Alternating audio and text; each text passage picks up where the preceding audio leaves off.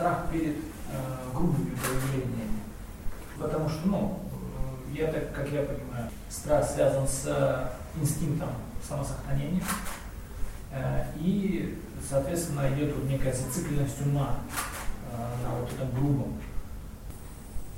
Это вопрос, э, да, где-то на самом деле мировоззренческий. Самосохранение себя как кого? Кто как бы есть ты? И кого из этих ты, ты как бы сохраняешь? То есть не отождествление? Это может быть как метод не отождествления. Чтобы осознавать э, себя абсолютом. А когда ты осознаешь себя абсолютом и не являешься, ты источник всего, включая и безопасности, и опасности. То есть ты творец, тебе не нужно себя сохранять. Ты природа этой реальности, сама она. Тогда идея самосохранения а, утрачивает э, свою значимость. Соответственно, чем больше человек э, размышляет о природе себя, читая священные тексты, аутентичные, стараясь искать наиболее проверенные переводы их, тоже важно.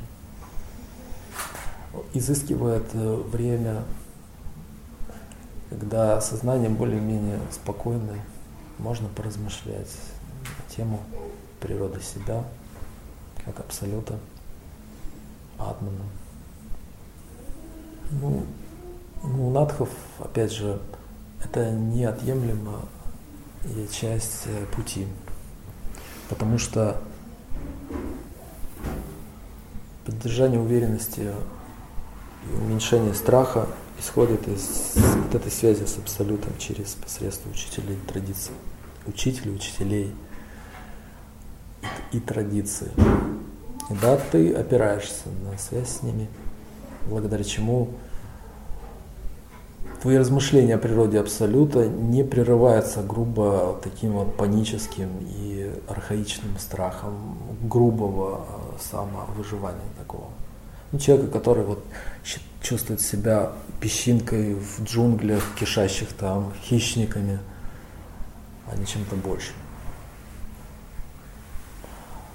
Просто правильные ну, какие-то разумные взаимоотношения с э, учителями традиции дает силу сознания, не чувствовать себя таким мелким и беспомощным лишь.